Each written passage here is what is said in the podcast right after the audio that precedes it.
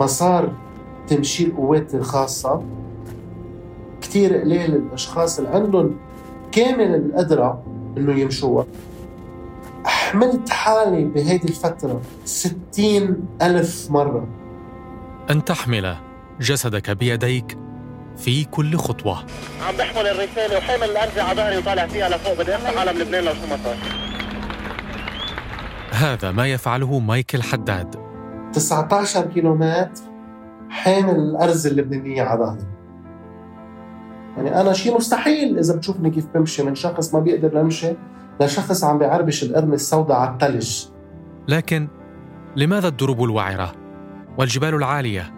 ولماذا شجرة الأرز على ظهره؟ أول شغلة إنه نحن كشعب ما بنموت هيدي الأرزة بالذات ما بتموت. قدرة عقل الإنسان إذا مزبوط سابر بيوصل. لم يكن مايكل قد تجاوز السادسة من عمره حين تعرض لذلك الحادث الذي أفقده القدرة على التحكم في 75% من جسده. هذا شعور الشلل تنميل دائم مع تقل مخيف كأنه في ترك عربش على جسمك لكن ليست هذه نهاية القصة بل بداية الرحلة رحلته للوقوف على قدميه بل وسباق الزمن لإنقاذ الكوكب من مخاطر التغير المناخي When there's a way, there's a will. 75% of his body is paralyzed, but his spirit is not. Mike Haddad epitomizes true leadership, true will, and the unflinching will to succeed, turning disability into ability. في هذا البودكاست نتتبع خطى مايكل حداد سفير النوايا الحسنة لبرنامج الأمم المتحدة للتنمية. سنسافر معه إلى سفيلبارد في النرويج ونتسلق معه صخرة الروشة في بيروت. كيف لإنسان أن يفقد القدرة على التحكم في جسده ويحتفظ بكامل القدرة على التحكم في مسار حياته؟ ومن فصول قصته سنعرف ما العلاقة بين الإعاقة وتغير المناخ. ولماذا اختار مايكل محاربة الاحتباس الحراري لتكون مهمته الأولى؟ على خطى مايكل هذه حلقة جديدة من بودكاست فصول. أنا محمود الشعراوي معا نروي فصول الحكاية. We're good to start محمود آه مايكل كنت بسألك وبعد كده الاتصال اتقطع. okay so انت سألتني عن عن نهاري كيف كان. so أنا نهاري آه، بهالأيام كثير معبى لأنه عم بعمل آه، شغلتين وشغلتين كثير مهمين. عم مرن حالي مشان أعمل ال ال الإنجاز تبعولي اللي اللي بالقطب الشمالي اللي هو اسمه اويك ووك آه، آه، وشغلة تاني عدا عن التمارين أنا أغلبية أيامي عم بعمل اتصالاتي اللي هي بال region وبالعالم كرمال أقدر نجح هيدا ال initiative أو هيدي المبادرة اللي أنا بدي أقوم فيها لأنه هيدي المبادرة منا متعلقة بشخصي بس هي متعلقة بالرسالة اللي أنا بدي أحملها من القطب الشمالي للعالم. هدف من وراها هي تنزيد الوعي على خطر التغير المناخي. بيقولوا إنه if we lose the Arctic we lose the world. إذا نحن خسرنا القطب خسرنا العالم. ليست هذه المرة الأولى التي يسافر فيها مايكل إلى تلك البقعة البعيدة من العالم. رحلة من خمسة كيلومترات فقط لكنها تعني الكثير. مايكل حداد سفير النوايا الحسنة والناشط في المجال الاجتماعي سيخوض اليوم هذه المسيرة الرمزية قرب قبو البذور العالمي في سفالبارد في القطب الشمالي. فقد تم اختياره ليقوم بتوصيل عينات من الحبوب من منطقة الشرق الأوسط إلى مدينة سفيلبارد هذه المدينة بها قبو أو مخزن للحبوب يطلق عليه قبو يوم القيامة. يحتوي على عينات من مختلف أنواع الحبوب من شتى أنحاء العالم. تحسبا للكوارث الطبيعية أو البشرية. بس تعطي شوية أرقام. لشخص مثلي إنه يمشي 5 كيلومتر هي هي ضرب 30 يعني كأني عم بمشي 150 كيلومتر. إذا اطلعت على الموقع الرسمي لمايكل michaelhaddad.org ستجد تعريفا مختصرا عنه وبعض الصور منها تلك التي جمعته بالأمين العام للأمم المتحدة أنطونيو غوتيريش وتغريدة من هذا الأخير تشيد بمايكل ودوره في محاربة الاحتباس الحراري. لكني استوقفني بشكل خاص ذلك الفيديو أسفل الصفحة. يظهر مايكل وهو غاطس بالكامل في حوض مائي. وتظهر على الشاشة بعض الأرقام والإحصائيات. عن زيادة نسبة الكربون في الهواء ارتفاع منسوب المياه وبعض الأرقام الأخرى التي تدلل على تغير المناخ. يحاول مايكل أن يتكلم. وهو لا يزال تحت الماء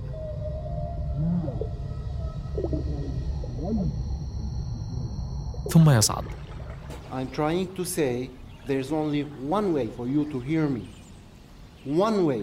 And it has to be without your ears. Lend your ears to your علينا أن نفهم الرسالة دون كلام. فالأمر يتعلق بالوقت. وقتنا نحن البشر على الكوكب. We won't have enough time. Enough time to save our precious earth, our one and only home. ينهي مايكل كلامه ثم يعود ليختفي داخل حوض المياه لطالما كان مايكل محبا للمياه محبا للبحر كلها water sports يعني كل الحياة تبعنا متعلقة بالبحر بالرياضات البحرية آه، طيب آه، احكي لي عنك كطفل طفولتك كان شكلها عامل إزاي؟ أنا وحيد على ست بنات بيي بيشتغل كان بالمطار وكنا بالبحرين. كنا نحن عايشين بكانو جاردنز بالبحرين بهي جنينة بالزيت آه، مبسوط كثير إنه قدرت لأول مرة عملت أهم إنجاز بحياتي إنه قدرت إنه أربط آه، صباطي لوحده. وقدرت إنه كمان إنه وحسيت حالي كثير مبسوط لأنه لأول مرة بشوف بيي جاب لعبة. بتعرف أنت بالبحرين بوقتها. وما كان في لا إنترنت ما كان في شيء. اشترى والد مايكل دراجة مائية. جيت سكي. سو سو وقتها وقتها شفت إنه الوالد اشترى قطعة و jet ski was something very new يعني هيدي الآلة اللي بالبحر اللي هو عبارة عن موتوسيكل بقلب البحر. هيدا كان شيء كثير جديد. يعني بعده العالم منه سامع فيه. يعني شو هذا الموتور اللي بيمشي لوحده بالبحر؟ فضول مايكل دفعه للاستكشاف لكن الثمن كان فادحا.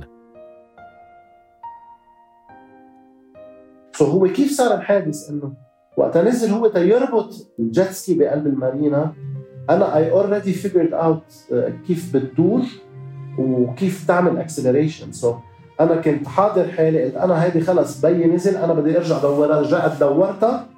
ورجعت دعست على ال على ال accelerator أو على دعسه البنزين. وهي كانت كثير سريعة وكانت أكيد أقوى مني ما ما قدرت هديتها. وفتت بالمارينا وهنيك صار معي أنا الكسر بالنخاع الشوكي وصرت مشلول من الصدر ونازل. نقل مايكل من البحرين إلى بريطانيا للعلاج. I was strapped على لوح بطيارة. لأن حالته كانت خطيرة جدا. ثالث مرة بوعى وهون العقد اللي عندي إياها يعني بوعى بقلب MRI أفاق مايكل الطفل ذا ست سنوات فوجد نفسه داخل آلة الرنين المغناطيسي وهي آلة ضخمة بها تجويف ضيق يتسع لشخص نائم فقط. أنا وعيت بقلبها وهونيك شفت هذا الضوء وشفت حالي محصور يعني هون فكرت حالي متت. باختصار تلك الآلة كابوس لطفل أو لأي شخص لديه رهاب من الأماكن الضيقة.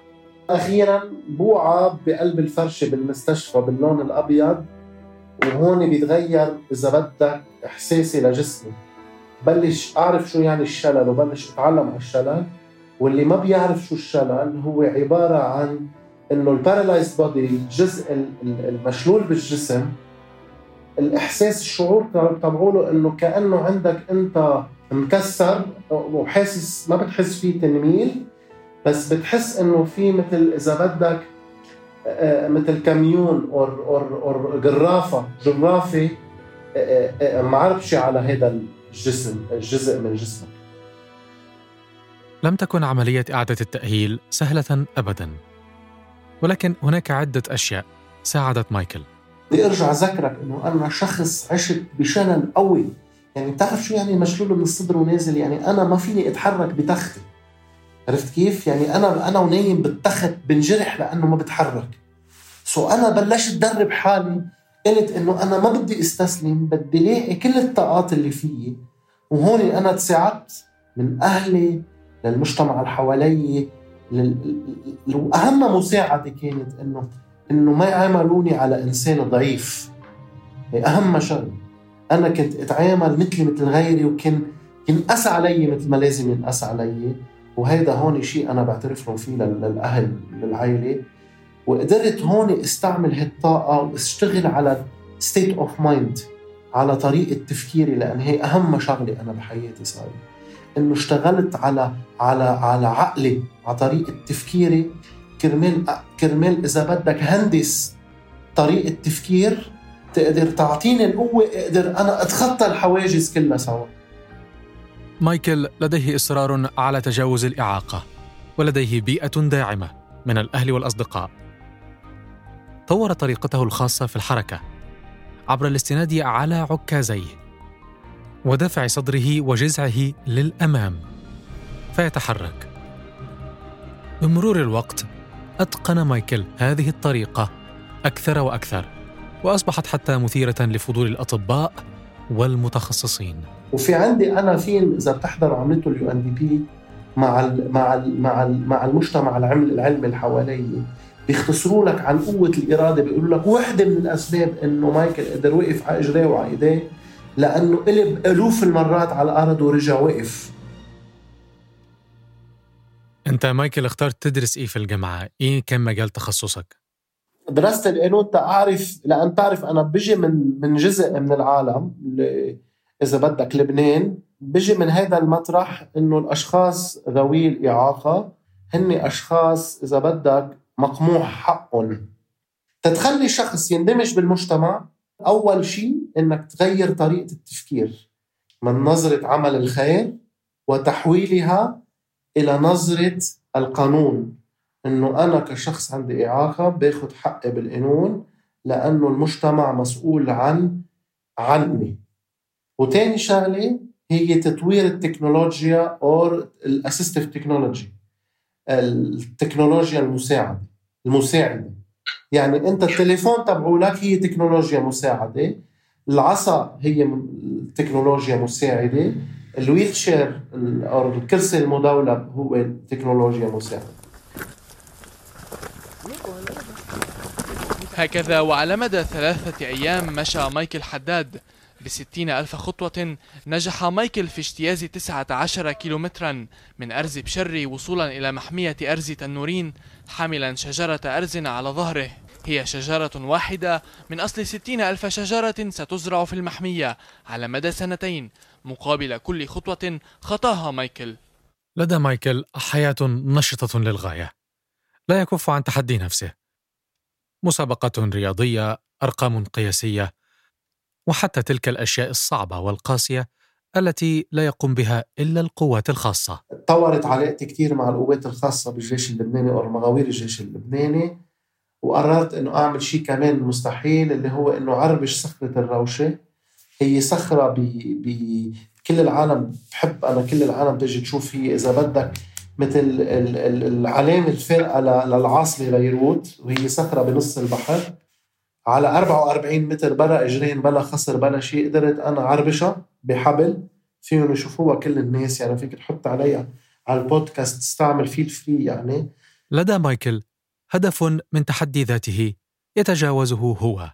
يعني عربشت 44 متر تفرجي إنه ما في شيء اسمه مستحيل. ما في شيء بيقدر الإنسان قد إيه عنده طاقات قوية. يعني من شخص إذا بتطلع على حالي من برا إنه شخص مشلول قدرت اطلع بالتدريب المناسب وبالفكره بالفكرة المناسبة قدرت طلعت صخرة الروشة. وهون أنا بهذا الوقت بلشت أشتغل مع المجتمع العلمي كرمال طور ال exoskeleton technologies وال technologies تطلعت مشيت شيء اسمه القرن السوداء على الثلج اللي هي أعلى قمة بال MENA region بنظرة سريعة على هذه الفصول السابقة من حياة مايكل. يمكننا أن نقول أن مايكل طفل مفعم بالحركة والفضول لكن لذلك ثمن. حادث الجيت سكي قطع نخاعه الشوكي. آلة الرنين المغناطيسي مراحل إعادة التأهيل. مايكل قادر ولكن بشكل مختلف. لديه طريقة مبتكرة في تحريك جسده. درس القانون لتمكين ذوي الإعاقات ويريد أن يكون مثالا للآخرين في قدرته على تحقيق الإنجازات. إلى هنا كل شيء مفهوم متسق. لكن يا ترى ما هي العلاقة بين تغير المناخ والإعاقة؟ okay وهون أنا وعدتك بدي أربط لك شو العلاقة بين الإعاقة تبعولتي وال وال وال وال climate change أنا دائما وقت بحكي معهم بقول لهم it's not me who's in a wheelchair. It is the society around me that is disabled. رح فسر كانت حالي عندي إعاقة كتير كبيرة بتحدني اكتشفت إنه بالايمان والإرادة فينا نكسر الحواجز اللي فينا وأنا قدرت كسرت هذا حاجز الإعاقة. بعدين اكتشفت وقت تحررت إنه المشكلة ما كانت فيي. هي المشكلة كانت بالمجتمع وأكثر مش المشكلة بالأرض لأن الأرض اللي هي عم تموت وعم تبكي the I the we and the ultimate we. الانا النحن والنحن الكبرى. ونحن متعلقين ببعض. وإذا هذا الشيء انكسر رح نوصل على كارثة. كنت أخطط للحديث عن أن مستويات الكربون في الهواء زادت بنسبة 50% أو أكثر بعد الثورة الصناعية وأن الكربون في المحيطات زاد بنسبة 30% وأشياء أخرى من هذا القبيل. لكن في الحقيقة الاحتباس الحراري لا يحتاج إلى أرقام للتدليل عليه. تغيرات المناخ أصبحت أكثر عنفاً وتطالنا جميعا. وانت عندك فكرة انه علمنا العربي أكثر من 85% من أكله متكل على الخ... على على غير بلدان؟ يعني إذا بدي أقول لك الاعاقه شو انت عندك فكرة إنه اليوم القطب عم يدوب وعم عم بكس وعم يستعملوه لشيء تاني؟ عم فرجيك صورة مخيفة بالعالم. يعني مش إنه أنا قررت إنه شوف المجتمع إعاقة لأن عندي أنا إذا بدك مشكلة بيني وبين حالي okay لا أنا عم أقول لك واقع إنه أنا يعني أنا عم بتفرج على حالي إنه أنا حرام وكل الناس إنه أنت معتر لا بدي أطلع على الشخص الثالث بدي أقول له إنه أنت كمان معتره وأنت كمان معتر لأنك أنت م... وأنت ما عم تشوفوا شو عم يصير حوالينا. إنه نحن أولادنا وأولاد أولادنا رح يبلشوا يدفعوا الثمن. خطوات مايكل نحو حشد الجهد والدعم لمحاربة الاحتباس الحراري. لن تذهب سدى. فالزخم والضغط الذي صنعه نشطاء البيئة على الحكومات والشركات الكبرى على مدى عشرات السنوات. يؤتي ثماره لكن الأمور تأخذ وقتا. في عام 1992 تم إعداد اتفاقية الأمم المتحدة الإطارية المتعلقة بتغير المناخ وتلك الاتفاقية هي التي قادتنا إلى اتفاقية باريس. في عام 2015 والتي تستهدف إبقاء الزيادة في درجة حرارة الأرض تحت درجتين مئويتين. نحن نتحرك لكن ببطء. علينا أن نحث الخطى. على المستوى الشخصي حابب ما يكون في بقى اعاقات حركيه وحدا ما يقدر يمشي. حابب إنه أنا آه، أول شيء إنه أتوصل أعمل تكنولوجي لهذه الفئة من الأشخاص تقدر تمشي. وأكثر من هيك خلي هيدي التكنولوجي توصل لمرحلة إنه الأشخاص اللي بيقدروا يمشوا يستعملوها تيقدروا يشتغلوا أكثر وأقوى وأسرع لأنه هيدي التكنولوجي قريبة على بعضها. يعني إذا بتقدر تمشي حدا فيك تقدر تقوي حدا. وكثير حابب إنه كل الهجرة يعني أنا أكثر شيء بيوجعني هو هالهجرة اللي عم بتصير من عالمنا العربي. بدل ما يهاجروا يقدر نقدر ننورهم لأنه بلدنا حلو وعالمنا حلو وإنت وأنا بنعرف قديش في جمال ببلدنا. لا تزال الطريق طويلة والخطوات ثقيلة لكن المهمه ليست مستحيلة.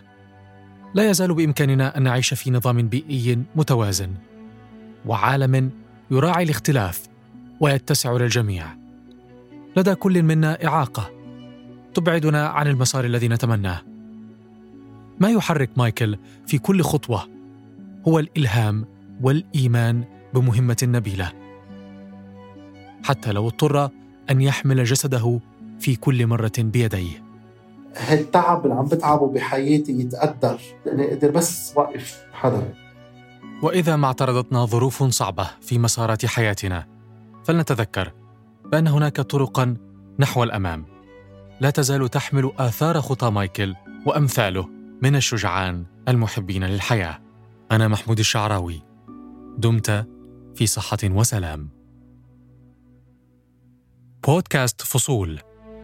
يأتيكم من شبكة الشرق الأوسط للإرسال.